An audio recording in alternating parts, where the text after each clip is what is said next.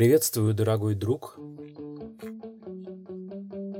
Я думаю, что я специально буду обращаться в единственном числе, представляя себе тебя, конкретного человека, потому что обращение к массам, оно накладывает совершенно другой отпечаток. И мне кажется, что личная беседа, она всегда глубже, э, и она может быть сложнее, чем выступление на публике. Хотя у него есть свои плюсы. Это первый выпуск, и, конечно, когда думаешь о том, э, каким должно быть первое слово, с чего начать, э, это все может увлечь очень далеко и надолго, увести вглубь, но по факту начало должно быть решительным, как первый крик ребенка. Мне кажется, это главное. Даже э, не имея чем наполнить содержание, форма должна быть яркой, выразительной и, возможно, даже радикальной. Потому что начало это всегда э, в каком-то смысле слом, перелом, взрыв.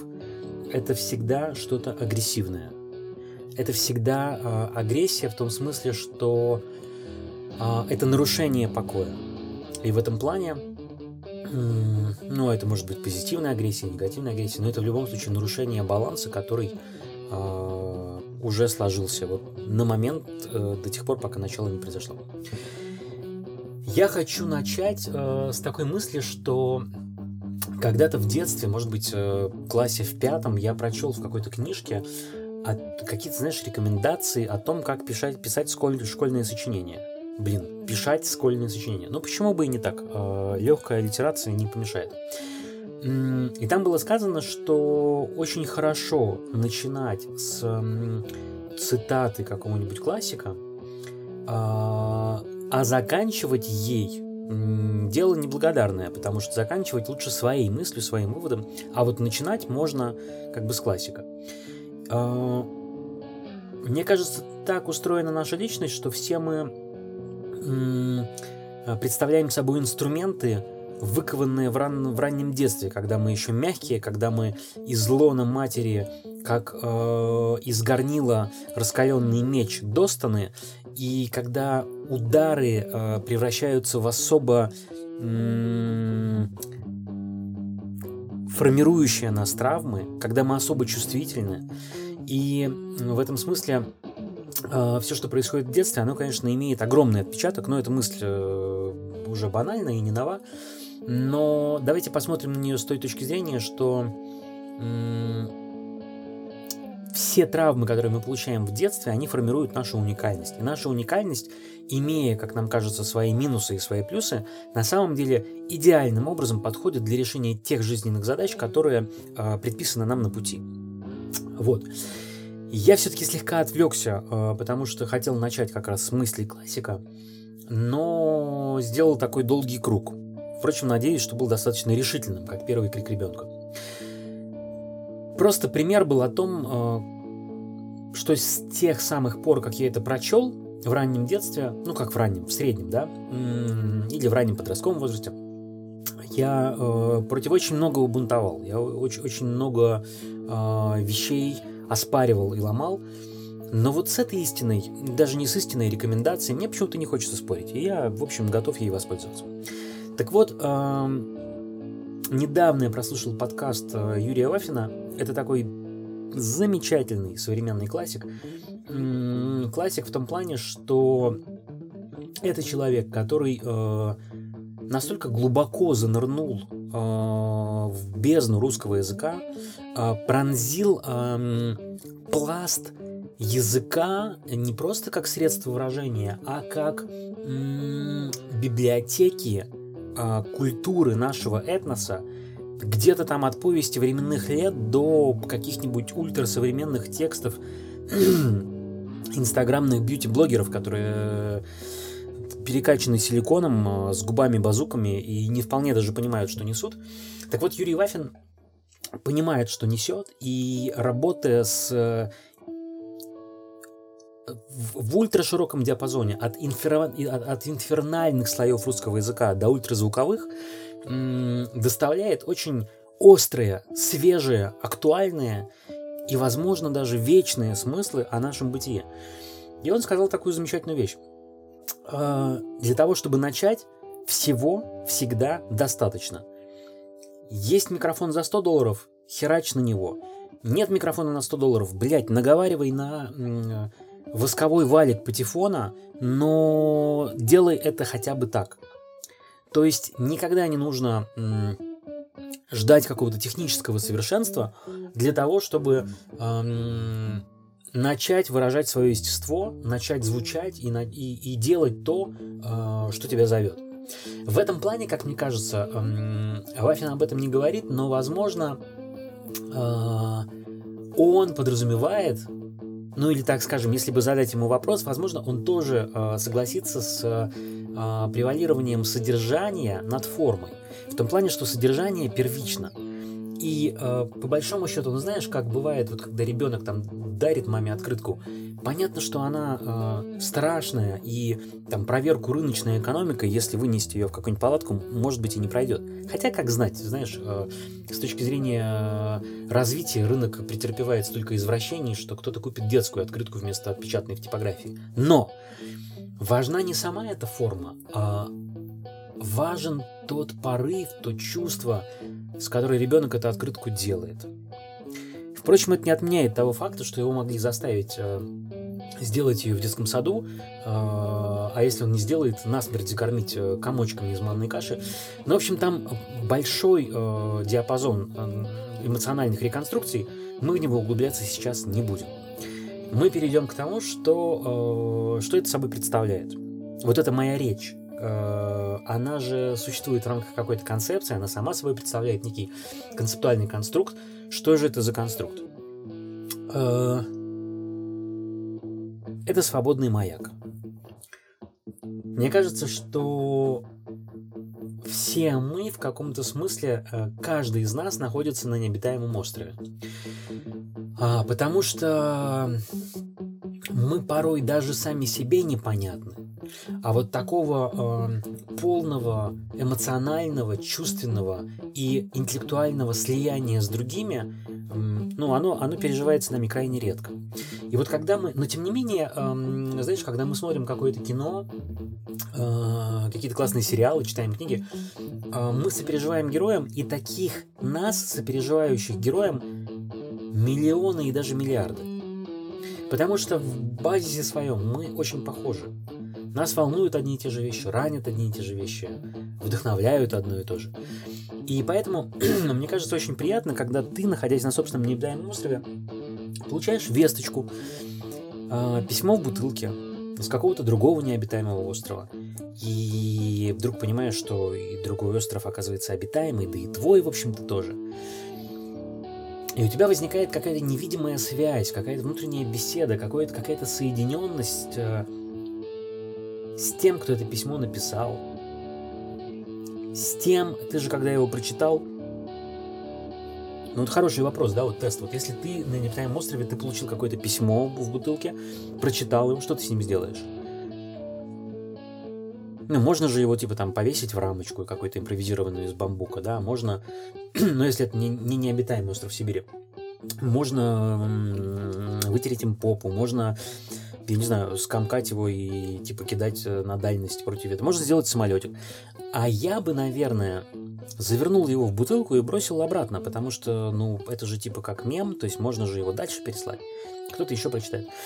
И вот мне кажется, что те темы, которых э, я буду касаться, и, возможно, не только касаться, но и пронзать, м- вот этой эродированной стрелой э, своих мыслей, они эм, укладываются. Представь себе словосочетание «свободный маяк» как некую крестовину, как перекрестие, как крест, где э, по вертикали это свободный, а по горизонтали маяк. Вот прям крест, на котором, возможно, на подобном был распят Иисус Христос. Вот на пересечении этих смыслов возникает некое ощущение, э, которое самым точным образом отвечает на вопрос, что же это такое. И я не оговорился, и я не слукавил. А, именно ощущение отвечает на вопрос. Потому что это же вопрос не как пройти библиотеку или сколько времени, или э, сколько будет править наш любимый президент. Это вопрос, что такое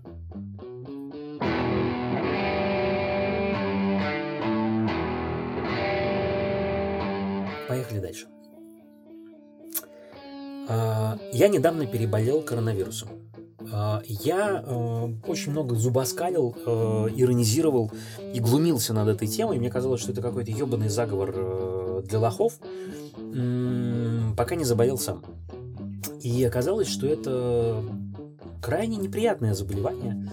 Это просто какой-то очень, очень херовый, злой и неприятный вирус. Вот прям вот прям он мерзенький, вот, вот очень неприятный. Неприятный, как знаешь, вот бывают такие, вот скорее всего в школе у тебя, а возможно даже, знаешь, не в твоем классе, а в параллельном, всегда есть какой-то такой вот, такой вот хуй, очень неприятный. Вот он как бы и, и не супер хулиган, но и не ботан, и какой-то какой просто, блядь, инфернально неприятный чувак, который, вот его, его просто лучше не трогать. Вот коронавирус это примерно такая штука, и вдруг он начинает с тобой дружить, и ты, ты окунаешься в этот чан хуйни, пропитываешь ей насквозь, но правда начинаешь смотреть на мир иначе. Я пока э, был в экстазе глумления, я э, какие-то там репосты, там пару репостов сделал в, в Фейсбуке. У меня э, один очень э, близкий мне друг, тоже, кстати, Юрий, но не Вафин, но тоже гений, э, назвал э, ковид-диссидентом и отписался. И это, конечно, э, ну, сильно меня развлекло, потому что, ну, это, конечно, ну, такая смешная была штука. Э, но, но вот по итогу переболев, я понял, что это, ну, как бы, не то чтобы это не заслуживает иронии. Все, конечно, можно подвергнуть иронии. В этом плане мы, э, истинные постмодернисты, можем себе позволить иронизировать над чем угодно. Но на мир смотришь иначе, э, скорее даже с какой-то точки зрения, может быть, даже физиологически, потому что э, когда ты теряешь ощущение запахов, когда ты теряешь обоняние, э, это кардинальным образом меняет мир. И вообще, ну, то есть, как сказать, сколько у нас чувств 5, да, то есть, когда у тебя забирают одно, это 20%. Это не хуево, это прям вот э, очень существенная часть э, мира. И когда теряешь запахи, вдруг начинаешь очень э, ценить жизнь. И думать, блядь, как же так? Э, хочу жить. Вот. Э, это такое было небольшое лирическое отступление, ну, лично про мой опыт того, как я переболел. А, меня, кстати, интересует, знаешь, только вот иммунитет формируется или нет? Потому что если да, то получается, и типа насколько он формируется, да? То есть те, кто переболел, они к нему неуязвимы, и получается, что тогда должны переболеть все, а если должны переболеть все, то это какая-то глобальная чистка, а если это чистка, понимаешь, как бы мы не объясняли себе, и я совершенно с этим согласен, что это просто часть природной биологии, просто часть э, эволюции планеты Земля, все равно верится, что это какой-то глобальный заговор. Глобальный заговор людей, ну или в крайнем случае рептилоидов. А, потому что вот это вот а, латинское купродест, да, кому выгодно, а, кто за этим стоит, оно, сука, вшито прямо вот в ананис крови, и мы постоянно думаем о том, а кому это выгодно, а кто за этим стоит. И, и конечно, даже бросая поверхностный взгляд, оказывается, что это может быть выгодно огромному количеству э, темных сил, которые управляют современными глобальными процессами. И в этом плане, мне кажется, мы имеем дело с очень интересным феноменом. Смотри, понятно, что на полном серьезе отрицают биологическое происхождение вируса люди, а, ну, может быть, не самые образованные, обладающие скорее таким мистическим сознанием и э, как бы при, приверженцы теории заговора. Потому что люди образованные, просвещенные, особенно либералы, они, конечно, э, ну, больше придерживаются таких вот, э, естественно, научных позиций. Но интрига в том, что в глубине, вот в глубине собственных ощущений, да, вот прямо в кишках, где зарождаются самые первичные чувства, а, подозрение о том, что коронавирус придуман, это не игра ума. Это попытка а, заткнуть дыру, которая возникла в результате ощущения оставленности, покинутости этого мира Богом. Что я имею в виду? мы с тех пор, как э, нас изгнали из рая, ну, изгнание из рая я трактую не в э, православной или вообще христианской традиции, а просто в традиции некой э, целостности, то есть когда человек э, обычный там человек с палкой и камнями стал человеком разумным, но он, может быть, уже и с камнями был разумным, но просто вот э, когда он стал достаточно разумным, он вдруг, понимаешь, перестал э, ощущать себя частью природы. То есть тот момент, когда человек обрел себя, он потерял мир. То есть когда он э, осознал собственное я, вот в полной мере э, интеллектуального масштаба, да, он осознал мир как нечто другое. И вот поскольку произошло вот это вот дихотомическое разделение, то это другое не равно я. И, соответственно, я хочу слиться с этим другим, но я не могу этого сделать в полной мере. Соответственно, Бог из этого мира ушел, как, тот, как та связь, да, то есть Бог это, по сути, а, непосредственная связь человека с миром. И, ну, в каком смысле связь? Понятно, что можно быть и позитивистом, да, и считать, что ты связан и влияешь на мир. Я имею в виду какую-то такую очень тонкую духовную связь, которая глобально измеряется неким показателем духовного оптимизма. Ну, типа, веришь ты в чудо или нет? Ну, глобально говоря, да? Вот. Поэтому люди, которые э, верят в, корон... В заговор, в коронавирус как, как продуманный план, и люди, которые не верят, они на самом деле представляют собой лагерь несколько более глубокого толка.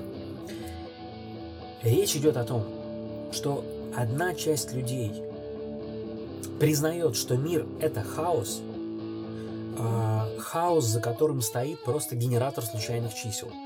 И все, что происходит с ними самими, с человечеством в целом, с природой, с космосом, это просто э, некий набор случайностей.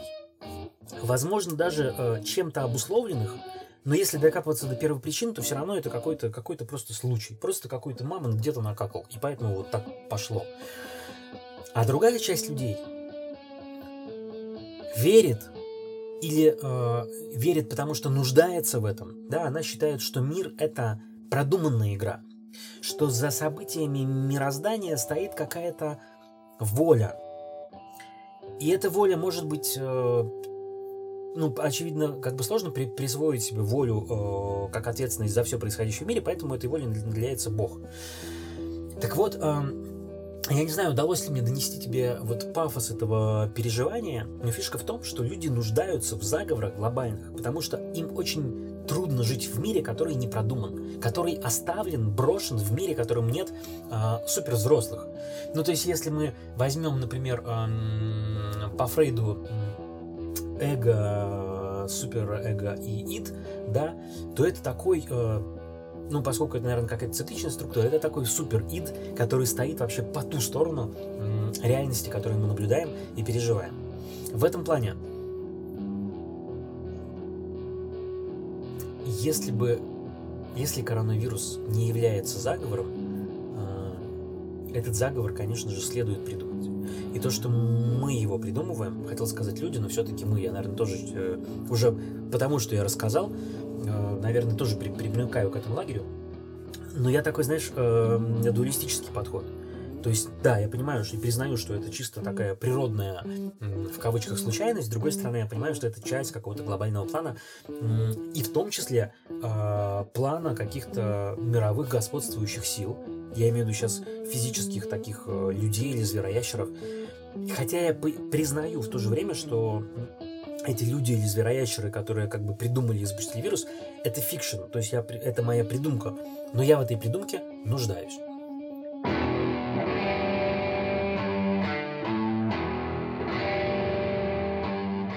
Мы живем в прекрасное время, э, когда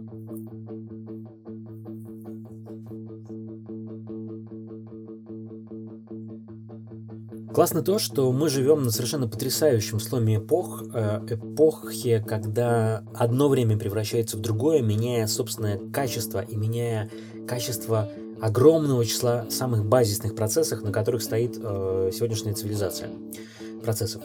А, я говорю прежде всего об образовании, потому что очевидно, что вот эта вот идея школ как э, сдавание детей в некую камеру хранения, где с ними чем-то занимаются, что потом пригодится им, чтобы быть классными инженерами, готовыми в случае чего стать солдатами, Вот эта концепция школы э, радикальным образом устарела. Это все равно, что там всерьез в 21 веке осваивать профессию трубочиста. Хотя кто-то же, блядь, чистит трубы, да? Они же есть, вот даже у меня дома есть печка. Ну окей. А, и сейчас, я совершенно в этом уверен, можно образовываться даже а, смотря ТикТок. Ну, просто зависит от того, насколько классные у тебя рекомендации. Что я имею в виду? А, в ТикТоке или в Инстаграме такое количество реально развивающего и крутого контента, ну, контента, который дает тебе какую-то информацию, которая при этом является практически применимой. И в этом плане она настолько просто упакована, что ты готов ее применять вот буквально вот сейчас, да, после просмотра этого ролика. Это какие-то психологические трюки, это фишки съемки, это навыки коммуникации, это какие-то даже акробатические вещи, это навыки самопрезентации. Короче, это огромное количество важных сегодня практических навыков, которые можно брать и применять. С другой стороны, то, что это, ну, можно выразить, да, ну какое образование, где здесь система? Ну, люди, а где же в, в жизни система? Конечно, а, система – это способ нарезки действительности на некие слайсы, да, и их систематизация. Как справедливо сказал Моргенштерн, жанры это для пидорасов. Ну, имеется в виду, я надеюсь, не сексуальная ориентация, а просто некая... Почему вообще так сложилось, что какой-то, блядь, гетеросексуальный заговор, вот это вот э, пренебрежительное пидорас, и распространение этого слова, а пусть оно будет реально чисто про качество личности. Давай скажем изящнее. Жанры, они от скудоумия. То есть на самом деле человек не может объять необъятное, но очень хочет. И поэтому он начинает описывать это необъятное, в частности Вселенную, для того, чтобы хоть каким-то образом ее упорядочить и вместить в себя. Но не получится. Как сегодня я узнал в ТикТоке, э, мировой океан изучен на 2% заебись. Представляешь, сколько лет люди изучают мировой океан, сколько денег туда вкачано, и человечество изучило его на 2%. Так вот, а, мир, он тоже не системен. То есть он, у него есть внутренняя структура, но проявляется он с нами в таком мощном потоке разнообразия, что только успеваю вообще как-то реагировать. В этом плане я уверен, что хаотичная же информация, она укладывается более ловко, чем информация, подаваемая систематически. Потому что, когда тебе накинули какой-нибудь э, э, лайфхак по самоорганизации, психологический трюк управления вниманием, э, навык самопрезентации, рецепт какой-то супербыстрой пиццы из лаваша, и типа какой-то еще паркурец ты глянул, в итоге между всем этим э, возникают очень специфические нейронные связи, которые, может быть, с одной стороны фрагментарны, с другой стороны, они позволяют тебе в любой момент, когда тебе нужно сделать что-то, достать из кармана штанов совершенно неожиданную штуку и сделать то, что от тебя требует ситуация. И в этом плане я уверен, что мы переходим в новую эру, когда реально такого образования достаточно. Ну, смотрите, освоить монтаж можно за месяц практики в монтажной программе. И в этом плане какой-нибудь любой курс, э, который там 30 дней с тобой занимается, он достаточен для того, чтобы освоить профессию. Но потом ты дальше можешь там развиваться, прокачиваться, оттачивать талант, это все понятно. Но не нужно учиться 5 лет для того, чтобы стать монтажером. Не нужно учиться 5 лет, чтобы стать бухгалтером. Понимаешь? То есть можно делать какие-то простые штуки. То есть как бы оказалось, что навыки гораздо проще. Оказалось, что чтобы быть профессионалом, тебе можно потратить месяц, а не пять лет, как до этого. В принципе, можно сказать, что предыдущая цивилизация, она просто не знала, чем занять человека, пока мы не выдумали интернет. И поэтому все длилось очень долго. То есть просто люди хотели, чтобы ну, их не заморачивали другие, и чтобы то, что ты сделал, э, потреблялось долго, чтобы оно занимало других надолго. А сейчас понятно, что такого уже не будет. И поэтому нужно очень быстро извлекать информацию. В этом плане ТикТок, да и Инстаграм а, превращают, заметьте, как это происходит, да, они превращаются из, ну, допустим, Инстаграм, да, из конкурса утиных губок а, превращается в огромную базу обмена опытом. И в этом плане каждый э, маломальский блогер, который несет какую-то тему, представляет собой нейрон, который активно обменивается с другими нейронами. И в этом плане мы, мне кажется, вошли в некую в эпоху э, э, образовательной сингулярности.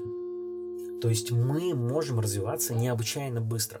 Да, хаотично, но только мне кажется, снобы могут считать, что это какое-то поверхностное образование. Понятно, что насмотревшись ТикТок нельзя делать операции людям.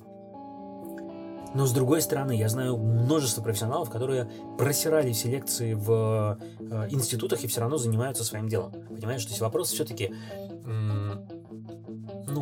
в качестве внимания, а не в источнике информации, как мне кажется, тем более, что никто не мешает там э, читать какие-то книги дополнительно, углубляться. Понятно, что тиктокеры не паразитируют чистую на других тиктокерах, и это только один из способов потребления информации. А, И в этом плане, мне кажется, мы э, еще одну интересную тенденцию наблюдаем, что... И это, кстати, привет всем, у кого есть синдром самозванца. Сейчас поменялось вообще понятие экспертности. Эксперты сейчас... Не могу сказать, что не нужны, но экспертами сейчас становятся гораздо быстрее. И более того, люди зачастую нуждаются не в экспертах, они нуждаются в ретрансляторах, в неких эм, фокусировщиках внимания. То есть, понимаешь, э, я могу смотреть, ну, условно говоря, в том же ТикТоке блогеров, которые могут не сообщать мне ничего нового. То есть все, что они мне говорят, я знал. Но важно не то, что я это знал, а то, что они мне это напоминают. Потому что внимание человека необычайно рассеяно, тем более сегодня, когда источников информации так много. И вопрос в том, что мы до хрена чего классного знаем, но мы этим не пользуемся. Потому что наша оперативка перегружена, и мы просто, мы, мы очень хорошие, мы, мы реально знаем достаточно, чтобы прожить жизнь своей мечты, стать супер успешными в отношениях, в финансах, в реализации профессиональной, деловой, творческой. Но мы просто тупо листаем ТикТок. Или даже когда мы остаемся наедине с собой, мы не используем эти знания, которые у нас есть.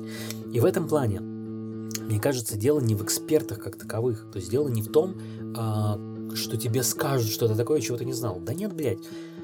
Ездить, чтобы ездить на велосипеде, не надо делать чего-то, чего ты не знал. Ты, ты умеешь ездить на велосипеде, но ты на нем не ездишь.